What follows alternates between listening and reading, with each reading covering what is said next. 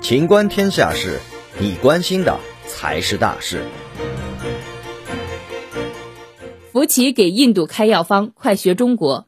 印度新冠疫情失控，美国首席传染病专家安东尼·福奇在接受《印度快报》专访时建议，印度应立即封锁国家数周，并像中国那样建造临时医院。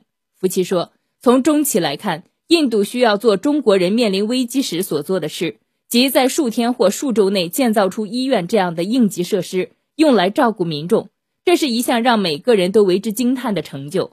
从更长的时期来看，应尽一切可能让民众打疫苗，因为像印度这样的国家，仅有百分之二的人口接种疫苗是非常危险的。据印媒报道，除了提出应对疫情的建议，福奇也提及印度政府早前宣布对抗新冠疫情取得胜利一事。他认为这样说太早了。